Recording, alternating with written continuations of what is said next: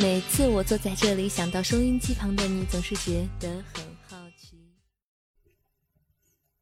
好了啊，我来了，咱们下面正式开整。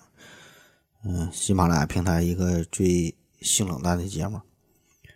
嗯，张博老师提问说：“请问手工纱、千机药是否这都真实存在？”说这个两种药是否存在？呃，存在，保证是存在了。对，咱们看这个东西。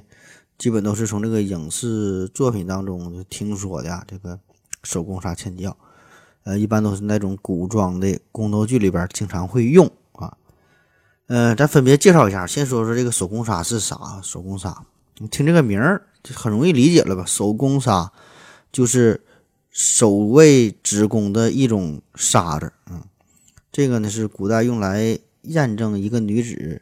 是否保持贞操的一种药物？那据说呢，只要把这个东西涂抹在女性的身上，常年呢都不会消去。这上面呢有个印记，但是呢，这个女的一旦和别人啪啪啪了，那么这个印记呢就立刻就会消失。所以呢，通过观察这个印记的有无，就可以判断这个娘们儿是不是一个处女。所以这个手工纱就成为了古代。呃，这些人用来标记未婚女子是否贞操的一个重要的标志啊，叫手工纱。呃，基本呢都是说这个女婴啊刚刚出生之后，这个父母呢就会在她的右臂上，这是胳膊上边啊抹上这个手工纱，做出一个标志，一般都是红色的。那么随着这个女婴长大成人，就是未未婚之前啊，她一这个一直都存在嘛，结婚了这个啪啪啪了。就就就就没了。那么这么高科技的东西是用什么做的呢？呃，你可以想一想哈，按照咱们这个常规的思维，那什么东西善于变色呢？善于改变颜色？哎，那变色龙呗。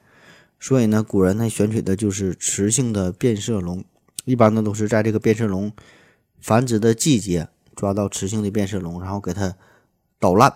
直接捣烂，捣成碎末，然后呢，再和这个朱砂呀，红色的朱砂混在一起，制成手工砂，涂抹在这个胳膊上面。那听到这儿，一定会有朋友会问了：，这这玩意儿说的真的这么灵吗？有用吗？灵个毛线呢？这个呢，只是寄托了人们一种非常美好的心理，一种一一一种向往，一一个一个愿望。呃，不只是中国，很多国家、很多民族、很多的部落。很多的人对于这个女性的贞洁都看得相当之重，甚至呢比这个性命看的还要重啊，所以很自然的就会想要找到一种比较简单的办法来辨别这个娘们是否保持着贞操。所以呢，这个这个手工茶的存在，这是一个必然哈，就是灵不灵两说，但是必然会有这么一个东西让你呃去判断。那么既然这个东西它。并不是很灵，为啥还能流传这么久？呃，有些人从这个激素水平方面加以分析，说这个雌性变色龙啊，说在它的繁殖期，身体呢就会充充满了这个雌雌激素啊。那么当这个雌激素和这个雄激素相遇的时候，雌雄激素相中和，然后呢，这个这个手工纱这个印记啊，它就就消失了，以此呢就能做出判断。听起来呢，看似有一些道理哈，但是。咱也不懂啊，反正以我个人的非常粗浅的认识，我觉得这玩意儿就是一个扯犊子的东西啊，这这咱也不明白这背后有什么科学依据啊。还有人呢，从这个心理学上面呢加以分析，说的这个呢就相当于一种心理暗示，东西呢准不准两说，但是说一旦把这个东西涂在你的手臂之上，对于女性来说呢，在她的潜意识里边呢，就会让她产生一种非常敬畏的心理，就。不敢呢越过道德的底线，不敢呢轻易去品尝这种放纵的滋味，就得控制我自己呀，对吧？这样呢就达到了在封建社会当中，呃，约束自己、保持贞洁的这个目的。那么，如果从这个角度来说呢，这个东西确实呢还是有一定的理论基础。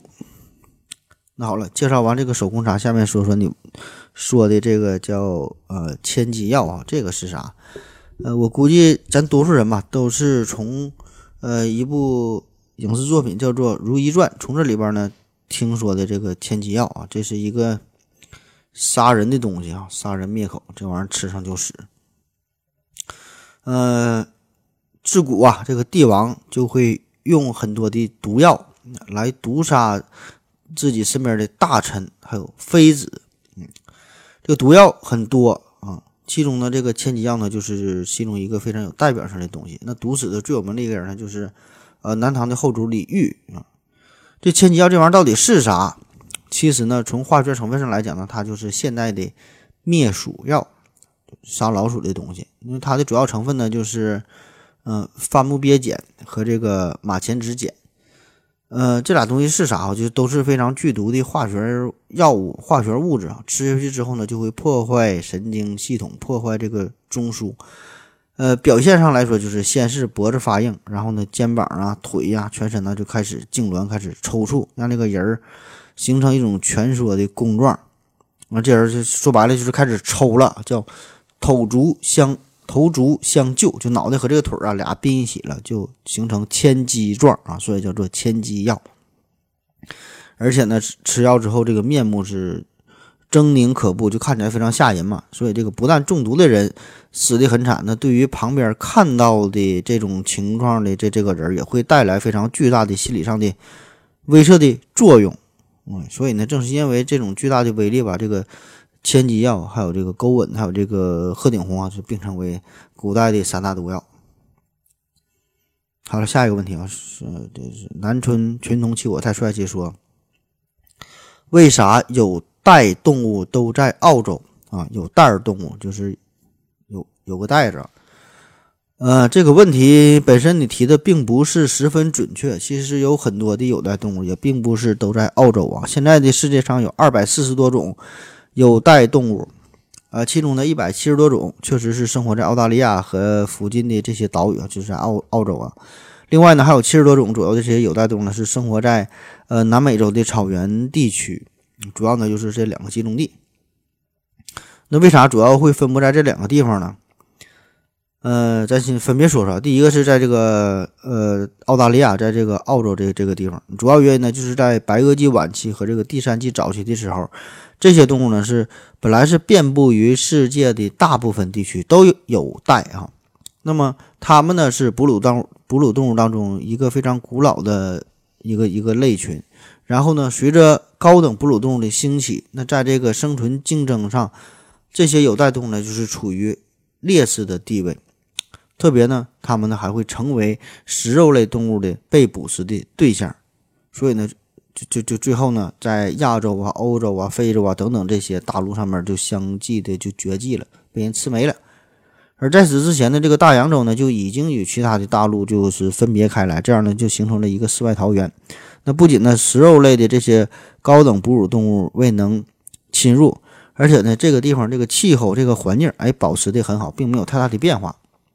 这样呢，就使得这些有袋类的动物能够幸存，并且呢是生存至今，并且呢，呃，由于适应了各种不同的生活方式，发展出了类似于高等动物的各种的生态的群类。所以你现在你去澳大利亚一看，还有各种有有有袋的这这这个动物啊。那为啥这个南美洲也有有袋类动物呢？呃，一个原因呢，就是因为。同样哈，就是原来人家本来就有这个有袋类动物嘛，那么在这个地方，它们的天敌就比较少，所以呢，也可以得到一个良好的生存和繁衍。另外呢，就还有人分析啊，说这个呢是一个偶然的机会，呃，就本来是没有，但是一个阴差阳错，一个偶然的机会，就使得这些体型比较小的、过着树栖生活的这些有袋类的动物的这些祖先，借助于一些大树的树干呐，或者是其他的物体，就是漂洋过海就到达了美洲。那么到了美洲之后，同样在这个地方，由于它的天敌比较少，外来生物嘛，没有人能够干掉它，所以呢，在这地方生存繁衍的也不错啊，就是一直保持到了现在。呃，下一个问题，云间黄河提问说，何总怎么看国漫之光的哪吒之魔童降世？啊，哪吒之魔童降世，难道我异于常人吗？剧情无脑，强行。煽情，为了搞笑而无厘头、毫无理由的中二，这也能是国漫的标杆吗？未来吗？啊，说实话啊，这个电影我还真真没看过。呃，最近几个起码大半年吧，都没去电影院看了。呃，这个从国庆吧到现在，就是现在不有挺多挺火的这些这些电影吗，我这一一个都没看，过真没看，就是在网上大致了解一下这个剧情。呃，我觉得吧，看电影这个事儿，从来就没有一个任何一部电影说的能让所有人都喜欢。或者说让所有人都不喜欢，不管这个电影多么牛逼，获过多少奖，一定是有人喜欢，有人骂，对吧？这个事儿很正常，对吧？艺术它它就是就是这回事儿，它不可能满足所有人的愿望，所有人的需求啊，达到你所所有的想象，它不可能，对吧？你你你喜欢你就看，呃，不喜欢的你就你就不看呗，对吧？电影它它就是这个东西，人家商家呢，人家拍电影的，人家能。达到百分之六十的人，百百分之八十的人喜欢就赚钱，也就完事儿了。所以这个东西没法过多的评判吧，什么好坏呀，什么什么什么这些，对吧？至于你说这是什么国漫的标杆，我也不知道这个说法是谁提出来的。呃，也许确实在某些人的心中，这个就是国漫的标杆。但是说说这句话的这个人是否有代表性呢？我觉得。他只能代表他自己，他代表不了别人，起码说代表不了你，对吧？因为你你你不这么觉得。但是另一方面呢，说这句话的人呢，可能人家有更多的话语权啊，所以呢，人家说是标杆，那那就是标杆。那我们这些人，咱们没有话语权，咱们没没有发声，咱们没有这个能力的人，就很无辜、很无奈的就被代表了啊。这这这个也无所谓了，对吧？你你自己愿意看就看，不看就不看吧。你你。跟那些人说，你也你也说不明白，对吧？除非呢，等以后你当领导了，你有话语权了，你有一千万、十个亿的粉丝，对吧？你你你愿意咋说你就咋说。下一个问题说，南春群读秋，他说是，呃，问这个目前除了人类以外，第二出名的物种是什么？是乌鸦吗？啊，说这个出名的物种。呃，除了人类之外，其实有很多的动物啊，就包括你说这个乌鸦，咱都学过这个乌鸦喝水，对吧？这个往里扔石头子儿喝水很出名，确实有很多的调查也都显示出这个乌鸦的智商确实很高。呃，但是呢，据我所知啊，目前除了人类之外，最出名的一个动物，起码是我个人来说呢，呃，有这么一个动物比较冷门，可能大伙儿都没听说过。这个是生活在北大西洋深处的，有一种叫做弗雷沃尔的鱿鱼。鱿鱼啊，就咱吃那个铁板鱿鱼，好几个爪的铁板鱿鱼，啊，这是生活在北大西洋深处的，呃，很少见的一种鱿鱼，咱绝大多数人应该是都没见过。这个鱿鱼很大很大，呃，身长能够达到两米左右。你你要这一个整个铁板的话，我估计能够十个八个人整这一桌都够了。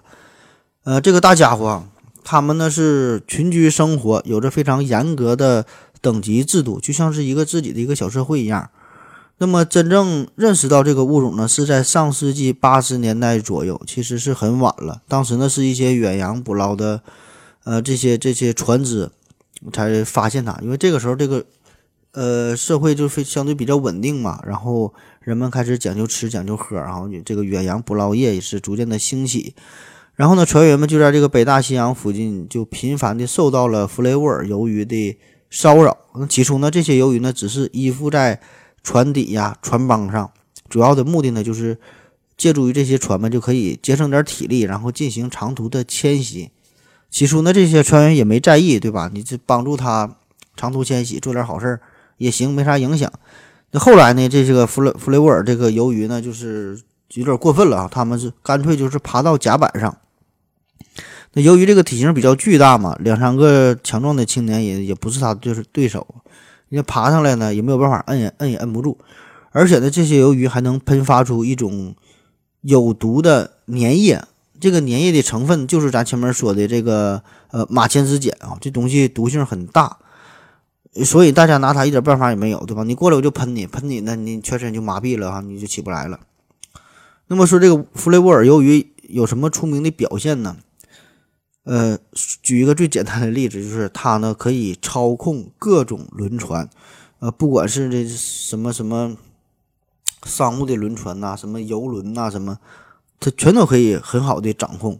呃，经常呢，他们就是三五条鱿鱼组成一个一个小组啊，然后呢，其中一条是爬上甲板，然后进入驾驶舱，熟练的转动这个船舵呀，然后开船。另外呢，呃，两三只，然后呢，就是站在周围啊，就做好这个把守工作，就谁也没法靠近。所以这些船员呢，也都是没有办法，只能眼睁睁的看着，谁也不敢动。你再动哈，我就喷点毒，我就弄死你，或者用这个大爪子一缠，直接勒死你。那么这样呢，最终这个几几个这个鱿鱼就驾着这个船只就到达了他们的目的地，而且呢，他们选择的这个路线在航上在海上这个航航线啊，非常牛逼啊，就是。这里边既不会遇到任何什么恶劣的天气，也不会有什么触礁的危险，也没有什么什么冰山呐这些危险都没有，也不会遇到海盗。这个航线呢，呃，可以说是比我们现在就世界上这咱用这个计算机算出的最精确的这个路线还要优化，比我们想的还要完美。然后到达目的地之后，呃，这这这些鱿鱼就是愉快的离开了，而且在他们离开之前，还会用自己的靴子，用它这个爪子摆出一个 OK 的手势。啊，特别的气人。那么这么牛逼的这个鱿鱼，对吧？对于我们来说，咱觉得这个很出名，自然是想抓到几只研究一下，看看这个是外星生命啊，还是说的另外一个物种啊？这个这这这怎么这么厉害呢？呃，美国海军曾经联合康奈尔大学的生物系这帮人呢，就试图捕捉弗雷沃尔鱿鱼，进行更深入的一些研究。当时呢，老美呃是这个当时时任的总统啊，这个名就不说了。呃，已经是批准了，呃，动用了美国海军三支尼米兹级的航母，还有五艘核潜艇，并且呢是临时征用了十七颗军用卫星，加上两颗呃气象卫星，这这这个呃规模是相当的庞大了，对吧？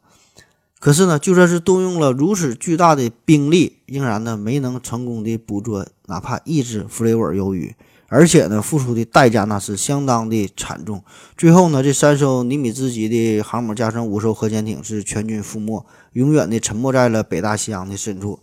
呃，整个这个队伍呢，最后呢只逃只逃出了一个救生艇，这个救生艇上面就活了三个人啊，很惨。而且这三个人其中有一个还是植物人，另外一个另外那俩人呢也是受了重伤。其中一个人下肢已经完全瘫痪了，就是被这个鱿鱼爪子勒得不过血了。另外那个人是双目双目失明啊，就结果就很惨。而且更可怕的是呢，就说之前动用的这个十七颗军用卫星卫星加上两颗气象卫星，十九颗卫星也都完全失效，就是因为这个弗雷尔由于喷出的这个毒液啊，导致这个卫星完全的失效，所以这个损伤相当的惨重。而且更气人的是呢，这个弗雷尔鱿鱼这几只鱿鱼在离开的时候，还不忘了摆出这么一个 OK 的手势。那么，正是因为这么一个非常惨的结果吧，当时这么一个这个呃不光彩的这个经历，就是被美军完全的封锁。所以你现在在任何的网络，不管用什么搜索设备，什么翻墙啊，你就是上这个谷歌、上这个维基百科，你也呃查不到任何一丁点的关于这段记录的信息。呃，同时呢，连这个弗雷尔鱿鱼的信息也都是被完全删除掉了，根本就找不到哈一一丁点关于这个记录。所以呢，我我个人感觉吧，这个生物弗雷尔鱿鱼，这个应该是目前反起码是就我所知是最出名的一个生物了。也许不用除了咱们人类啊，我想他们可可能比我们人类还要出名，就是他们在这个北大西洋海底建造了他们一个。呃，文明的这么一个有等级的社会啊，不断的发展啊，有他们的制度，你比我们人类可能还要聪明一些。好了，下一个问题，南春军动器我太帅气说，人是的地球上目前为止，呃，智慧的巅峰物种吧？啊，这这不是刚才刚说完吗？我觉得这个不是啊，我就刚说那弗洛尔鱿鱼，我觉得这个比我们还要巅峰啊，太巅峰了。呃，另外声明一下，刚才我说这个故事是编的哈，根本就没有这种忧郁。好了，咱们先休息一会儿。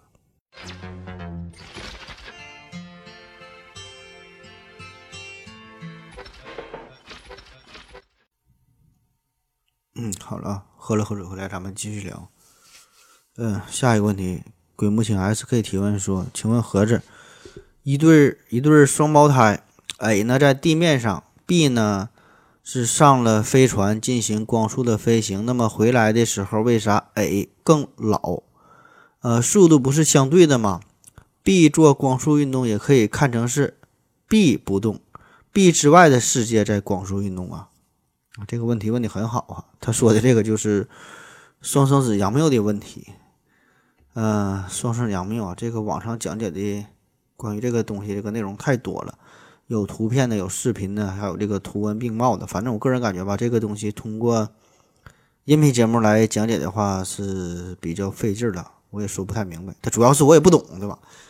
所以呢，我给你推荐一下，你可以在网上搜一搜关于，你就直接搜“双生子杨谬”啊，这个信息老多了，你就自己自己自己看吧。呃，我可以给你推荐一下，有个叫李永乐的老师啊，他讲的挺好的，呃，可以听一听啊。李永李永乐啊，李永乐。下一个问题，鬼木青还是可以提问说，请何志谈谈民粹，民粹啊，这方面的内容我是一点兴趣也没有啊。也不太想谈，也是不太懂啊，这个一点都不关心。呃，您关心你自己搜一些资料吧，我我就不说了。呃，下一个问题，小嘴冰凉 YK 提问说，经常看到电视情节或者是网络动画里面有人看到美女就会流鼻血，啊，我就想问盒子，这种事情现实当中真的存在吗？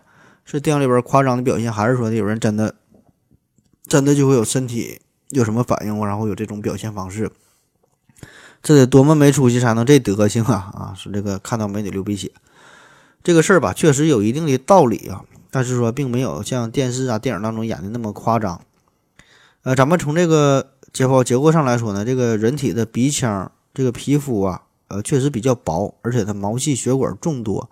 本来呢，这个东西这就是一个相对很容易出血的地方。我想很多人都有过。流鼻血的经历，嗯，反正我感觉，我记得我上学的时候，小学、初中的时候，就特别赶上一些天气比较干燥的时候，然后早上起来啊，然后或者有时候洗脸的时候，就是鼻子它就就就流血了，确实就会有，这就是鼻腔本身的结构所决定的。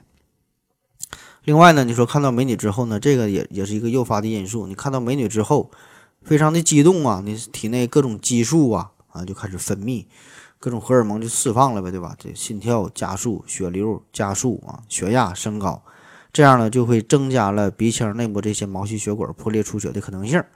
那么上述这两个因素结合在一起，看到美女你就流鼻血这个事儿呢，呃，也就可以理解了。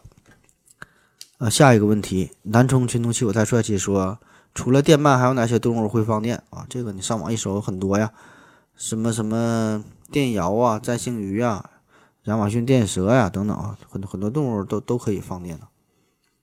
下一个问题，男主兄替我替我太帅气提问说，除了蝙蝠，还有哪些动物会用超声波啊？这个你也上网一搜，也有很多呀，很多动物都会利用超声波。呃，我就挑一个好玩的跟你说一下。呃，说有一种青蛙啊，这个青蛙就非常的牛逼啊，嗯，是一个很大的物种，在很多的瀑布下边都会。出现，起初呢，人们并没有在意。呃，首次的发现呢，是在我国的黄山发现了这种青蛙。那么，这种这些青蛙，它们之间，呃，进行沟通、进行交流的方式呢，就是用其他动物听不到的超声波一个特殊的频段。呃，这些青蛙的生活的地区呢，基本呢都是在一些森林里边啊，都是一些靠近，呃，非常急流的这这这种水域里边，所以呢。就是在这个环境范围之内，就是这个水呀，对这个河流当中的大石头冲击就会发生巨大的声音，再加上旁边呢都有大瀑布嘛，这个瀑布的声音声音也是很大，所以导致这些小青蛙你要用一般的叫声，那同伴呢几乎呢就听不见。所以如果你这个青蛙你想交流的话，那么只有两个选择，一个呢就是你选择发出更大的声音，喊得更响。另外一个呢，就是转变成为选择其他的频率，这样呢就可以与其他的噪声就区别开来。那么这两种方式，显然第一种这个代价就会很大，对吧？你你你越使劲喊，发出的声响是很大，但是势必呢会消耗你更多的能量，费劲儿啊。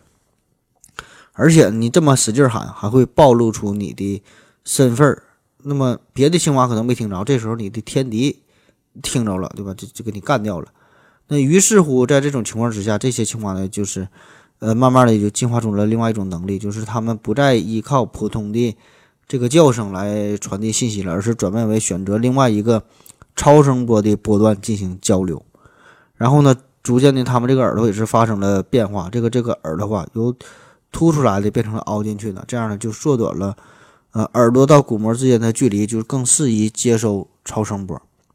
那么经过了漫长的这个进化之后，哈，这些青蛙呢，它们可以发出超过十二万赫兹的超声波，相当的高频了。那么这个波段的声音，也就是这些青蛙之间互相交流的一个特有的一个一个一个一个电台啊，其他的动物呢就都听不到。下一个问题，南充群动器我太帅气说，为什么哺乳动物只有蝙蝠会飞，其他的动物，其他科的动物怎么就这么不争气啊？啊，说这个飞行的问题，飞行的问题啊，确实这是鸟类的天下。这个哺乳动物来说呢，这个不太擅长，只有蝙蝠。其实也也不只是只有蝙蝠，就咱们常听说的是蝙蝠，其他的动物也有一些什么鼯鼠啊、鼯猴啊这些呢，哺乳动物也都是会飞啊。但是说，当然，它们这个飞行可能也不太、不太、不不能说是飞行，是一种滑行，可以滑到一二百米的距离。当然，这个就看你怎么定义飞行这个事儿。那说为什么哺乳动物几乎丧失了飞行这种具有强大优势的能力？嗯，为啥会出现这种情况，对吧？你飞这个事儿，保证是一个优势。那么其中一个重要的原因呢，就是我们哺乳动物来说，我们来晚了。这个天空啊，已经是成为了鸟类的天下。由于这个鸟类在生理结构上，它们呢是更适宜飞行，甚至说是过分的适应了飞行。所以结果呢，就是鸟类，你看它们适应了飞行，占据了天空，但是同时呢，也就意味着它们放弃了大陆，放弃了陆地上的这些生态位，就它们只能是精于飞行。顶多呢，也就是占据了南极这个地方，占据了这个大陆。你在地面上，你看这个鸟类，基本呢没有它生存的空间。那同样呢，对于咱们哺乳动物来说，对吧？这个天空呢已经是鸟类的天下，那么你想再争夺这个地盘，几乎呢也不太可能。人家已经占据了主动，所以从生物的生物学进化的角度来说，这个就叫做你走你的阳关道，我过我的独木桥，井水不犯河水。这个就是生物学上的生态位，生态位哈。啥叫生态位？专业的说法就是，一个种群在生态系统当中，在时间空间上所占据的位置及其与相关物种之间的功能关系与作用。呃，两个拥有相似功能生态位但分不上不同的地理区域的生物，在一定程度上可称为生态等值生物。说的有点不像人话哈，听懂听不懂都没关系。举个不太严谨的例子，就是说，你看咱们看这些植物。那么两个同样的植物都想在一个地方生长，那怎么办？阳光不够用，土壤里的肥料不够用，对吧？大伙儿就争夺呗，争来争去，最后怎么办？那就是有的植物长得高，有的植物长得低，然后有的这个植物的根儿长得深点，有的浅点，这样的获获取不同的资源吧。每个人占据自己的地方，这个呢就是处于自己的生态位。那对于动物来说也是，你动物你想生存，你想繁衍，你想发展下去。那吃对吧？那大伙儿都想吃肉，都知道肉好吃，但是肉它不够吃，那怎么办？双方互相斗争呗。那输的一方，要么吃不上肉你就灭亡，要么说的你就放弃吃肉，你去吃屎啊。比如说狗和狼嘛，对吧？就这样。那咱就说一山不容二不容二虎啊，差不多也是这这这这个道理。所以说做人呢也是如此，做生意呢也是如此。你要想通了这个道理，你就明白了，可能。就是对于某一个职位来说，你你跟人家争，你争不过人家，对吧？这一个生态位，人家已经占满了，你再想去抢夺下来，不太不太容易。那怎么办？你就另辟蹊径，你就找一个其他的生态位，一个空的生态位，你在这边就可以很好的生存，对吧？人家都是卖卷饼，卖卷饼很激烈，你卖不过，你咋办？你去卖卖酱啊，你跟老干妈学，对吧？你卖酱，对吧？用用酱的人多，哎，占据了一个生态位，大家都去淘金。淘金淘的很火，淘不了多少金了，你咋办？这时候你去卖牛牛仔裤啊，对吧？牛仔裤非常厚实，非常耐造啊，大伙儿呢都穿这裤子，你卖裤子你你反倒挣钱了。那么在一条街上，这个饭店竞争的很激烈，呃，是什么什么川菜呀、辽菜呀，对吧？卖烧烤的、卖面条的，大伙儿竞争很激烈。那基本呢，三到五个月可能呢就有好几家饭店就倒闭了，都干的时间都不长。然后呢，又重新开张，又来了一波生意人，又开饭店。那么这个时候，什么店最火呢？哎，这个街上唯独有一家经营很好的，就是做牌匾的这个店，它很火。这为啥对吧？你这个店黄了，那个店重开张，他得做牌匾，他得做宣传，他得打广告。最后呢，把这个做牌匾的，把这个店他给成全了。所以这个就是他找到了自己的生态位。所以与其和别人拼死拼活的这这种挣扎，不如冷静下来，找到一个适合自己的生态位，才能更好的生存下去。所以呢，作为哺乳动物来说也是，就咱再说回来，就是你在地面上生存的挺好，够用够用了，能活了，你就这样吧，你就过嘛，对吧？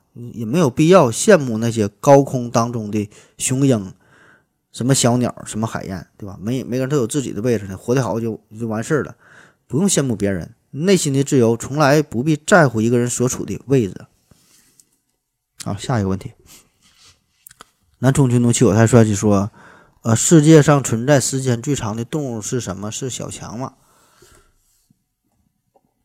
世界上存在的时间最长动物，我估计你想问的是，应该是说这个在这个地球上出现之后，然后呢一直没怎么发生太大的变化，而且能一直存活到现在还生存的这个时间最长的动物。我觉得你可能问的是这个意思，否则来说，你说这个存活时间最长的动物。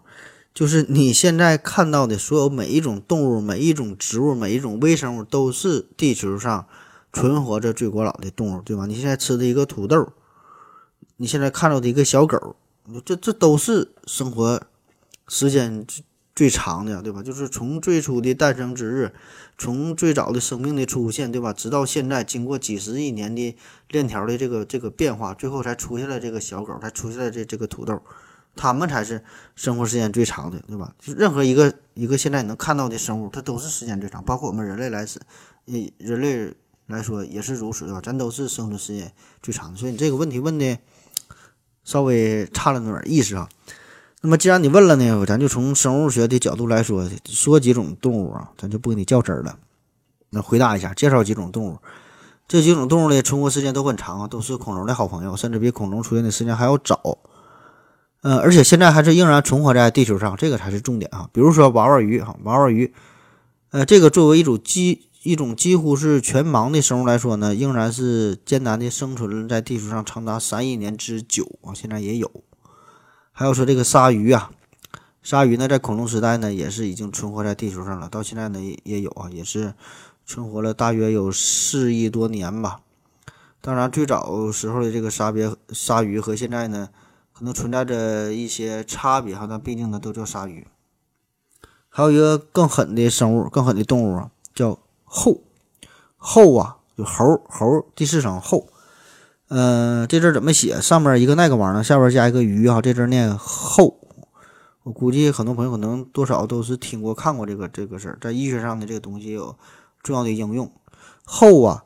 呃，大约呢也是出现在四五年、四五亿年之前后，而且它是确实比较狠，就是从它出生到现在啊，这么四五亿年的时间，几乎它在它外貌上起码是没有什么呃太大的变化，呃，说明它也是很好的就已经适应了地球上的这个环境，所以呢，后啊也被称为叫活化石。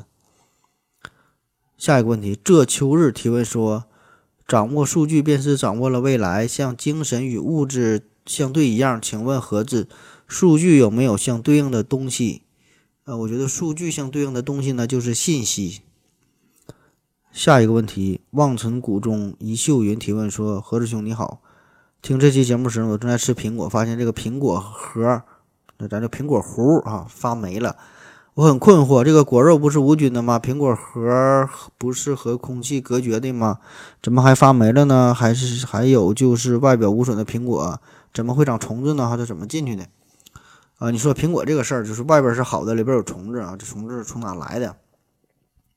这个就是苹果在发育的时候，专业的说法呢，就是苹果在做果的时候被这个虫子咬过了，或者说的被污染过了。啊，坐果啊，就是形成的时候，就所谓坐果，就是指这个，呃，经受精，呃，经受精粉形成的这个这个呃幼果，然后呢能正常发育而不脱落的现象，就这个发育的过程。那么在这个时候呢，如果是受到了影响之后，受到了虫子的侵袭啊，可能在里边它就它就它就发霉了，就说明在在这个时期就已经呃埋下了伏笔。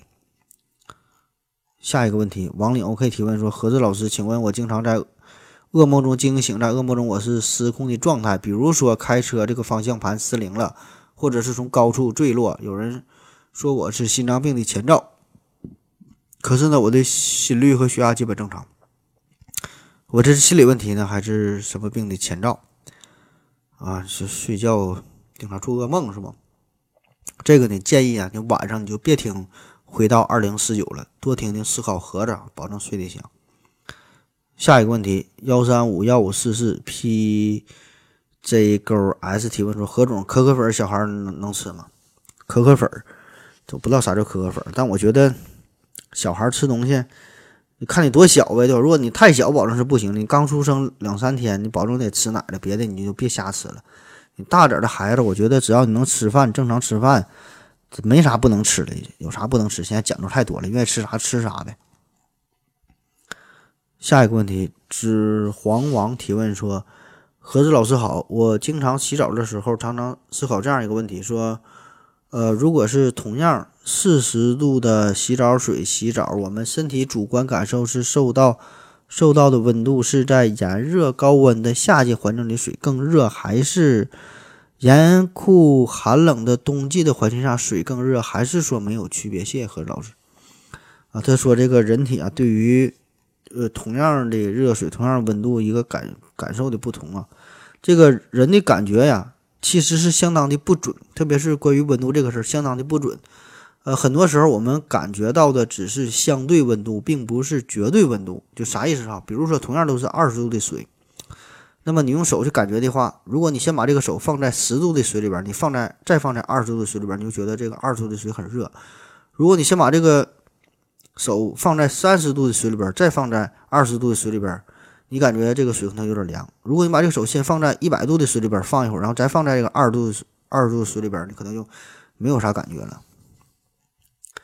呃，下一个问题，每期四个问题提问说，猫从树上下来的时候，头朝上还是朝下？如果是朝下的话，会不会会不会头晕呢？问的是这个猫从高处坠落的问题啊。这个问题。呃，很有意思啊，这扔猫啊，扔猫这个事儿是一个经常被讨论，呃，存在很多争议的话题。呃，咱有个传说，说这个猫有九条命，就是说你从这个一般都从楼上高楼上边扔下这个猫，它都摔不死，拿火车压压不死嘛，说，除非这个火车到石阶啊。那这个猫到底有没有这么神奇呢？这个这个事儿是从哪传出来的呢？呃，最早最接近于猫摔不死的这个话题的讨论哈。这个论文呢是来自于一九八七年美国兽医医学会杂志上的一篇文章，就是专门的有个论文就研究这个事儿。这个论文的题目呢就是说猫的高层综合征，猫的中高层从就从楼上扔下来。那可以说啊，这篇呢就是关于猫咪自由落体学的一个开篇之作。这个文章呢是通过回顾大约五个月的来自于呃纽约。宠物急诊医院坠楼的这些猫咪的统计数据，然后呢，就得出了一个非常反常识的一个结论，就是说呢，这个猫它从较低的层数扔下来，呃，大约呢，一般也就是六楼以下，比如说三四层楼，从这么高扔下来的，它的受伤的情况，这个严重的后果，反倒是比从更高层的这个这个高度坠落下来的程度呢，影响还呃损伤还要重。这个呢，就跟咱们正常的思维就不一样，对吧？你正常来说你是站的高，看得远，同样也是摔得狠。但猫不一样，说这个猫啊，从低层摔来反倒更狠，高层可能还还还没啥事儿啊。猫就不一样。那么这个文章一出来之后呢，马上就是引来了大家的重视，这真假对不对啊？对吧？大伙儿呢就进行了一个大讨论。后续呢也有很多的论文也发表出来。那么更加奇幻的就是呢，通过各国。铲屎官啊，通过宠呃宠宠物医院统计下来的就这些坠楼的猫咪的这个数据啊，这些伤情啊，包括它的愈后啊，整个这个跟踪的结果，最后给出的结论，哎，确实如此，真就是这个相对比较低的地方掉下来的猫呢，摔得更狠，高的地方反倒是没啥事儿啊，还没摔死。那为啥会出现这样的结果呢？有人就分析了，说这个呢，从猫的解剖结构上来说啊，身体的造型来说啊，什么腿部。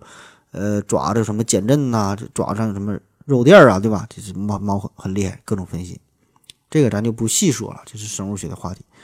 那么，咱就说说这个猫的脑袋，你你问的说这猫脑脑袋转圈这个问题，就其中你问的说这个朝上朝下的问题啊，那也就是说哈，这个猫啊，当从更高的地方掉落下来的时候呢，它呢就会有更多的时间调整好自己的身体姿态，这样呢就可以保持一个最佳的、最安全的姿势着陆，然后呢就提高了它的生存率。那如果你要太低的话，比如说三四层楼，可能也就是十米左右，你可以自己计算一下，从十米掉下来自由落体运动大约是多长时间。那么这个时间非常短，没等调整好呢，这猫后脑勺着地，脑袋没转过来就摔死了。那么这种说法对不对呢？哈，呃，反正我是暂时是持有保留的态度吧。这个我找到很多的文章都是这么说。但是对不对，这个我还真是一时不好判断哈。毕竟呢，我没有亲手去做这种非常残忍的实验啊，咱只是呃通过上边的这些材料收集到的材料、这些数据说话。我觉得这个事儿有待考量吧，对吧？嗯，因为其中有一个可能呢，就是叫幸存者偏差的效应，有这个事儿存在，这个呢就会存在很大的干扰因素，就是倒不是说咱。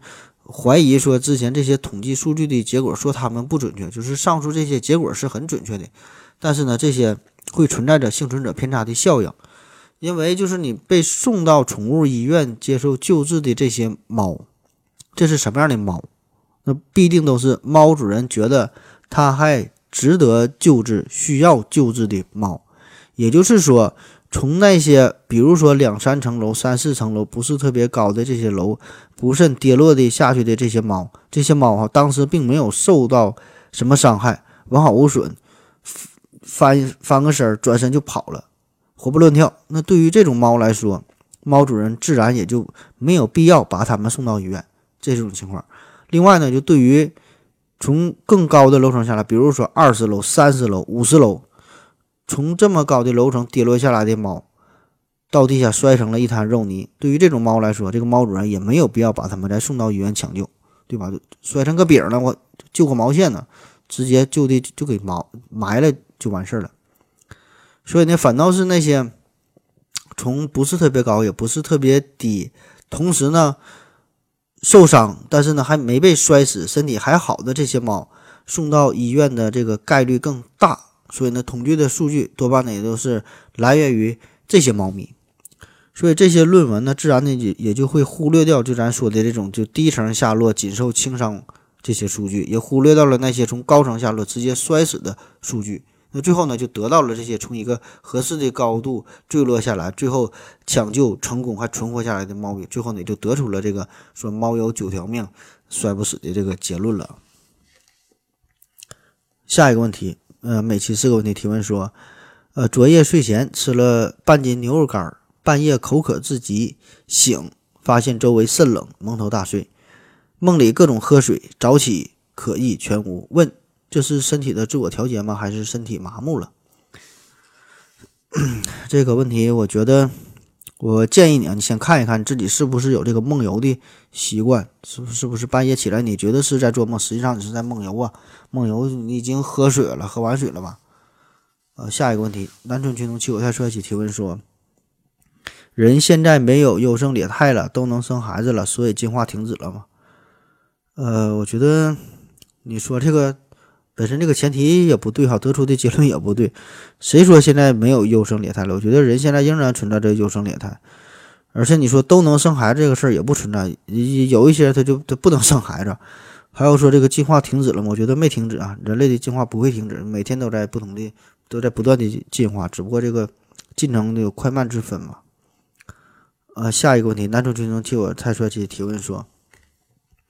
呃，深湖、深海中还会不会有我们没有发现的大型动物？深湖、深海当中会不会有我们还没发现的大型动物？呃，我觉得这个问题很有代表性，很有代表性，是一个很好的问题。呃，类似的问题啊，比如说在巴西原始森林当中，是否存在着一种我们还没发现的长着两个脑袋的巨型蚂蚁？或者说，在冥王星上会不会存在着一种我们现在还不知道的一种绿色的微型长颈鹿？我觉得这些都是一类的问题。那么这些问题看似很有科学精神，很有趣儿啊，开动了脑筋，也在积极的思考，也在拼命的探索，在不计后果啊。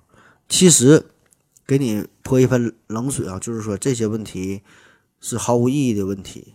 呃，可能有点打消这位朋友或者是想提出这类问题的朋友的积极性啊。你说这个科学不就是大胆？大胆猜想嘛，就去去假设嘛，对吧？你怎么说我这个问题没有意义呢？是不是不你不会回答呀？嗯，我并不去直接回答这个问题啊。确实，你这个问题首先它确实没法回答。你看，你说这个深湖深海当中是不是还有咱们没发现的大型动物？那如果我说没有的话，你一定会说，嗯，没有。你怎么知道没有？对吧？你又没去调查。嗯，咱们现在知道的这个深海呀。这个什么湖泊当中，咱们了解的区域很有限。深海当中那么广阔的区域，你也不知道，你没有到达，你怎么就能武断的说没有呢？对吧？你这回答保证不严谨。那如果说我说回答有，呃，有这种咱还不知道的大型生物，那么你就会问了，那有你说在哪呢？你你给我你给我找出来一个，你给我捞出来一个，我让我看看，对吗？你找不到，你怎么说？你怎么能说有？你这没有科学精神呢？所以这个两头堵，怎么回答都不对。所以你这种问题没啥意义，对吧？同理，同理，你说在这个冥王星上。有没有就我刚才说的那种一个什么微型的绿色的长颈鹿？咱们对于冥王星来说本身就知之甚少，顶多就拍了这么几个照片。所以呢，那你怎么就能排除出这个冥王星上边没有这种咱们人类还不知道的绿色的微型的长颈鹿呢？对吧？保证有这种可能性存在呀。人家这个长颈鹿非常特殊，能够耐低温，能够防辐射，还不需要氧气，人就活得很好，对吧？你怎么就知道这不存在呢？你你们这些科学家。都是以这个人类目前已知的这个这个角度来分析问题，你怎么就不知道人家有非常奇幻的东西存在呢？对吧？你没听瞎研究。那么这种说法、这种解释看似很有道理，其实呢，就跟没说一样，说不好听的就跟放屁一样，对吧？这个东西谁都会想，谁都会说，但是呢，你得基于理一定的理论基础，这个它确实有时候想法可以天马行空，但是你放在最后分析找理论。找依据，对吧？你你必须得你得找到一些最根本的东西，然后沿着这个路线再去想象，再去探索。它不是天马行空，放任，呃，你的思维脑洞大开去瞎想，这个并不是科学要研究的范围。所以说我个人感觉吧，你你说的这种问题本身和和科学就一毛钱关系也没有。科学要研究的都是这些叫有可证伪性的内容。我再给你举个例子啊，就是你这种问题其实早就有人提过了。卡尔萨根有一个非常著名的叫做火龙的比喻。火龙，假如我跟你说啊，我说现在呀，我告诉你，我说咱家车库里边呢有一个会喷火的火龙，那这个时候你保证非常怀疑，你保证不信的嘛，对吗？会喷火的火龙，你让我看看，你给我打开你家车库，让我看看这个火龙长啥样，然后我就告诉你了。非常遗憾，这条火龙它是一个隐形的。我打开车门，你也看不到龙嘛，对吧？非常神奇啊，也很厉害，隐形你看不到。然后你不，你你又会说了，那它不会喷火吗？对吧？那你会喷火，我看不到这个龙，让它喷个火，咱们测试一下它喷出的这个火焰，测试一下你家车库里的温度，嗯，你看看是否有升高，对吧？这样你证明一下。然后我就说了，这个火龙，这为啥叫火龙？为啥人家牛逼呢？人家喷出的是火，但这个火的温度并不是你想象的那么那么高温。这个火是一个常温的火，跟周围的空气的温度是一样的，所以就算是喷出来的火，你也感受不到。然后你还是不实心，对吧？你觉得那好吧，喷不出来火，喷出火这个温度感受不到，那能不能咱们往这个车库里喷点漆？喷点漆？那您你说隐形嘛？那咱往上喷点漆？喷在这个龙的身上，那咱不就能看到这个龙吗？不就让它现身了吗？然后我又说了，这个龙啊，这个龙身上为啥叫龙？你身上有这个鳞甲呀，鳞甲非常特殊，非常牛逼的鳞甲。这个鳞甲上边呢，沾不上油漆，你喷啥人自动脱落，不会显形，所以呢，你还是看不到。就是说，你不管提出什么想法啊，你想怎么去探测？最后呢，我保证能都能找出一个理由，把你这个给完美的规避掉，你就怎么探测也探测不出来。于是呢，你就永远也没法找出一个办法推翻我的说法。我就说这个龙，你不信你就想出想想各种办法来探视，然后呢，我总能的给你完美的给规避掉。所以呢，这样呢，你永远呢你也没法推翻我。这个呢，就是卡尔萨文的这个这个火龙。那通常我们觉得。正常来说说，如果一个说法不能被推翻的话，那么这个说法通常可能就是成立的，对吧？怎么推翻都推翻不了。但是呢，自从这个提出这这这个卡尔波普的这个火龙这种说法，就让我们呃更加的深入的需要思考一下，有些东西并不是说的你无法被推翻就能证明它的成立。这个卡尔波普呢，就是敏感的发现了这个问题。就是说，有有一些说法，就比如说刚才说的这个火龙这个事儿，即使无法被真正的去推翻，但是并不能就认为它是正确的。于是呢，他就提出了一个非常重要的问题，就是现在科学界公认的呃一个黄金定律哈，就也是这么说的，就是一个学识只有具备了可证伪性，才能是被肯定的。那如果你没有这种可证伪性的存在，虽然别人无法推翻你，但是呢，仍然并不能。并不能说明它那就是就是对的，就比如说这个牛顿提出万有引力，这东西对不对啊？大家可以去验证，看看这个苹果是否往地方往地上掉，还是说往天上飞。那爱因斯坦提出相对论对不对啊？咱不知道，但可以去验证。你借助日食的时候看是看一看这个光线是否是弯曲，嗯，弯曲你就对了，不弯曲你就不对呗，对吧？就就能验证，所以这个呢才是重要的。那么再回到你提的这个问题，说这个。什么深海深湖当中有没有咱们没发现的大型动物？呃，其实呢，也并不能完全说你这个问题就是无法证伪，对吧？理论上来说呢，也许在未来的某一天，咱们的能力足够强大，在理论上咱们确实可以探测地球上所有的海洋、所有的湖泊，咱把所有的水都抽出来，看看这里边是否有咱们未知的生物。理论上是可能的，对吧？可以看，但是。起码就目前来说，我想在相当长的时间之内，我们是没有这样的能力，我们是做不到的，是抽不干净这些水。所以你这个问题，你这个事儿咱们没法去验证。所以呢，你讨论这个事儿没有什么实际的意义。当然，我这里说的没有实际的意义啊，只是局限于科学范畴以内，就是这帮科学家他不会研究你提的这个事儿啊。但是在其他的范围呢，比如说文学范畴。啊，有人可能写这样的小说，拍这样的电影，对吧？艺术范畴，对吧？你很很多搞创作的可能就喜欢这个事儿，在这些范畴呢，可以去踊跃的去讨论啊。只是科学家不会去理你，不会跟你研究这个事儿。你你说对就对，你说不对就不对，人家都不带正眼瞧你一眼的，就是看你眼那都不是正经的科学家。而科学家真正关心的是啥？他们呢会研制出更加先进的深海探测仪。他们呢会专心于研究物种的进化、物种的分类，会研究地球板块的活动，会研究各种洋流啊、海水的温度啊、酸碱度啊、压力的变化呀。他们会去做这些切实的、真正的这些的研究工作。当然，这些研究工作也确实是在试图回答深海深湖当中是否还有我们未未发现的大型动物这个事儿。确实，这些研究结果也能在某种程度上。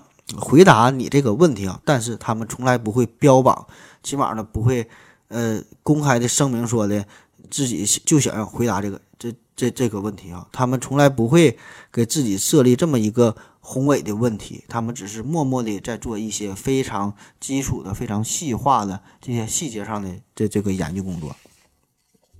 那最后呢，这个转述一个，呃，罗素曾经说过的一句话，一段话啊，在一九五二年，罗罗素这样写道。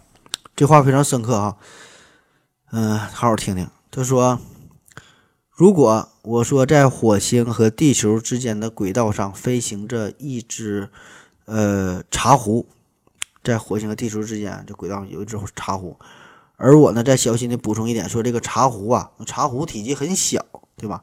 那么即使我们用最强大的望远镜也不能观测到，所以呢。”没人可以否认我的主张，对吧？我说有这个茶壶，你们看不到，因为茶壶小啊，对吧？你不能否定我。那么，即使如果我这么说，因为我的主张无法被否认，但是呢，人的理性会怀疑这个无法让人接受的假定，我肯定会被公认的否定，说我呢是在胡言乱语，对吧？正常人的思维都会这么去想。但是啊，但是重点来了，如果这个茶壶。如果这个茶壶的存在被古代的书籍确认，并被当作神圣的事实，在每个周日所教授，并且呢被植入到每个学校的小孩子的头脑当中，不相信他的人呢，就会被认为是反常；那怀疑者就会被受到启蒙时代的精神病的大夫所注意到，而且在早一些的时期会被引起。宗教异端者的审问者的所注意。啊，不知道你是否听懂他的这个比喻？好了，咱们再休息一会儿。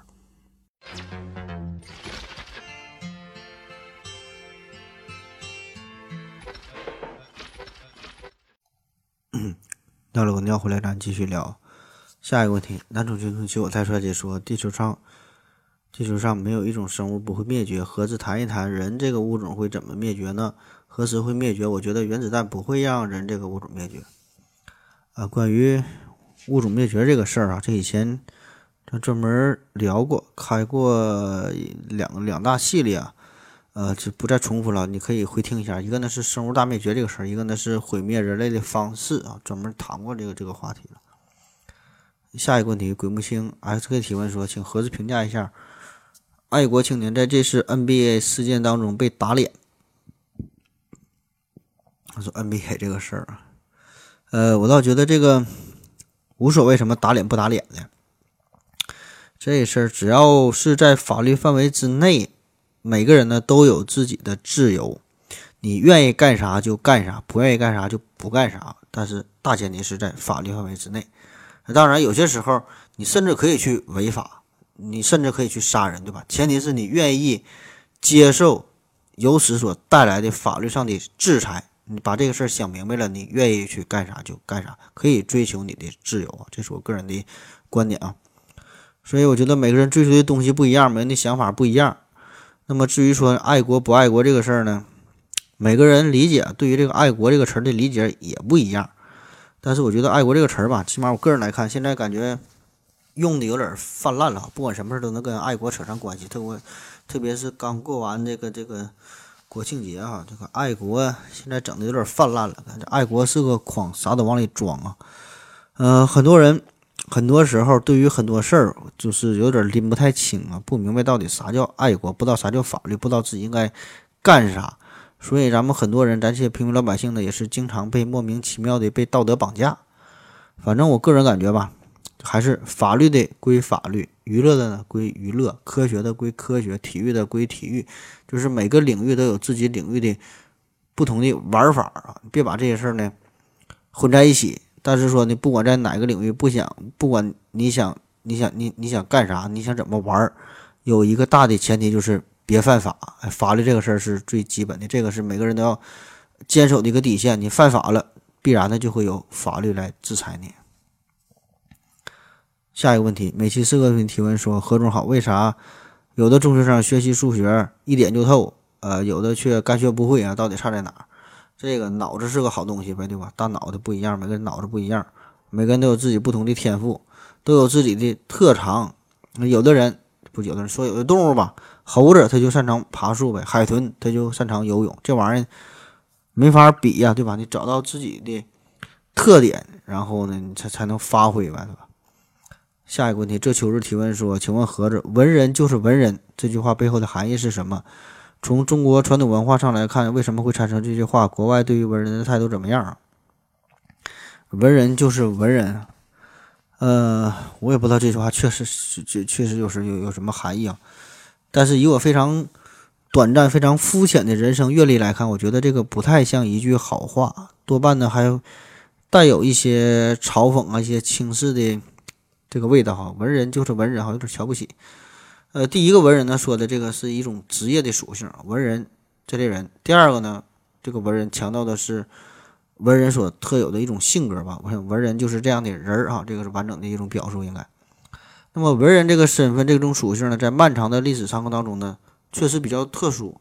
对于文人呢，往往呢会有两种完全相反、完全相反的态度，就走两个极端。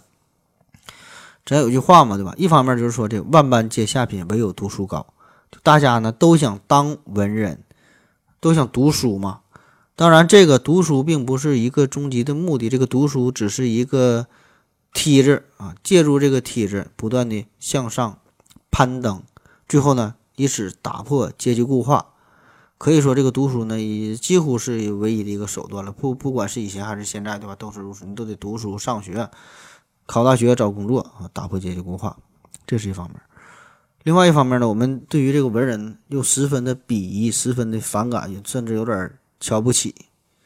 呃，有纸上谈兵的，纸上谈兵有赵括的，半疯半傻的范进，还有吃茴香豆的孔乙己，还有各种关于书生误国的段子。一提到这个文人呢，基本呢好像没有什么太好的印象，给我们的感觉就是这个读书人傻乎乎的，脑筋呢不够灵光，呃，长期呢是被封印在象牙塔当中，就与整个这个真实的社会啊脱节了。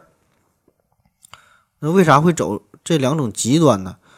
一方面是追求，一方面还瞧不起，是吧？很矛盾呢。其实呢，这个根本的原因呢，就在于文人哈。你提到文人这两个字儿，就已经是注定是一种身失败的身份。文人保证是失败的，就是对于文人来说，只有在他失意的时候，在他非常颓颓废的时候，我们才会管他叫做文人。而且呢，作为文人自己，他也觉得自己才是这个文人。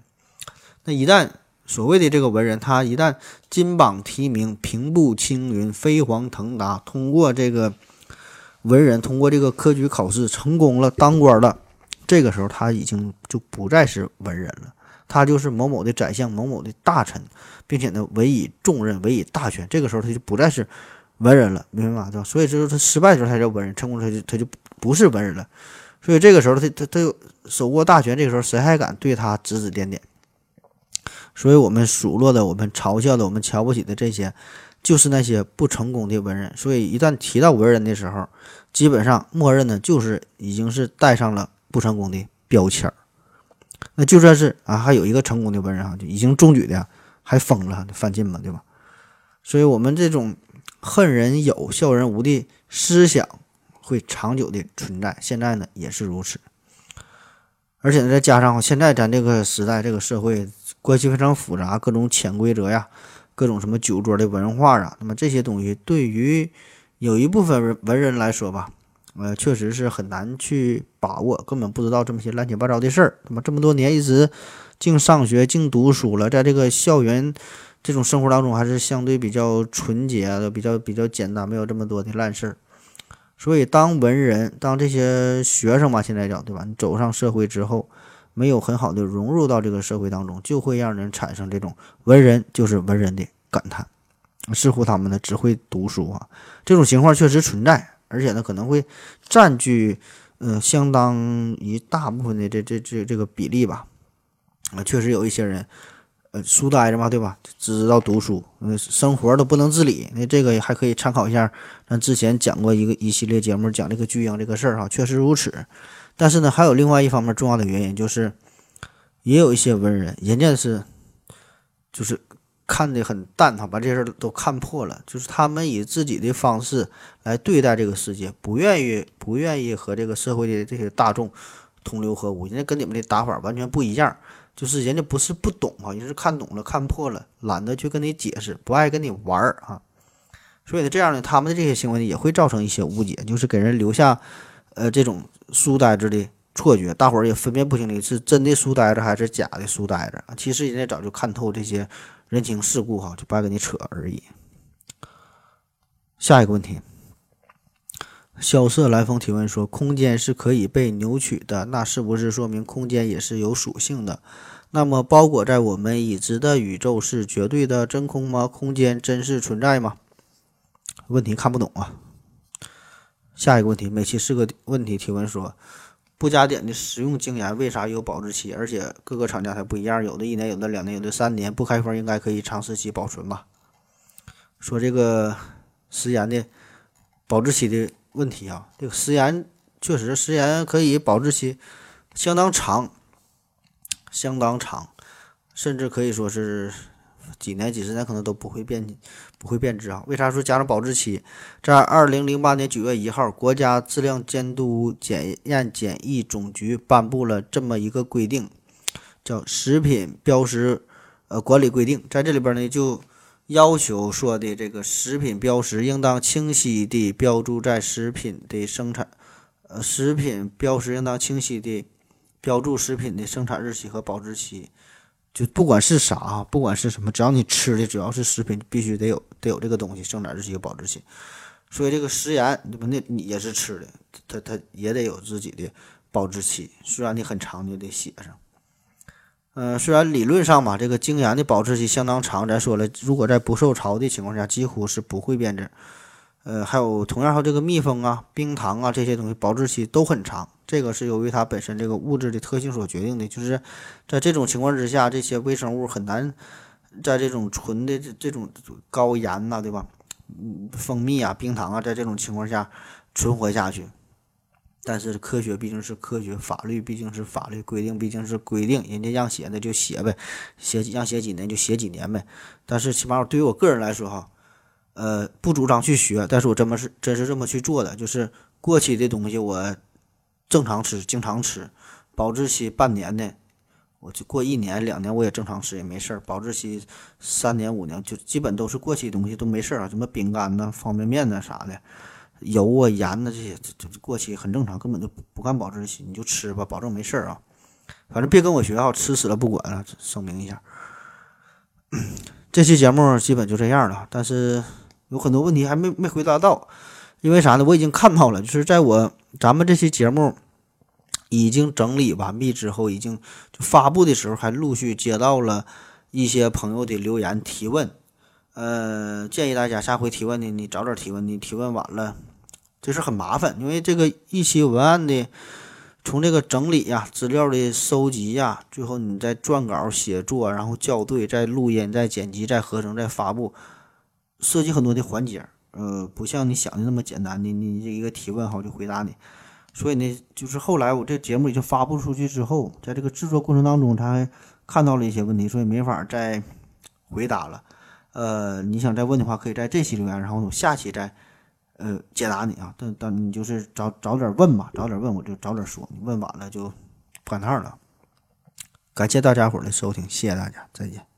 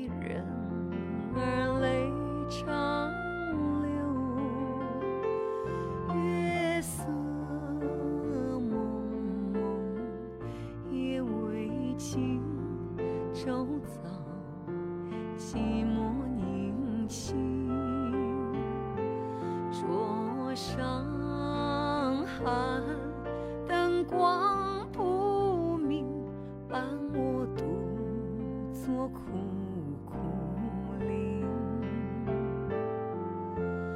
人隔千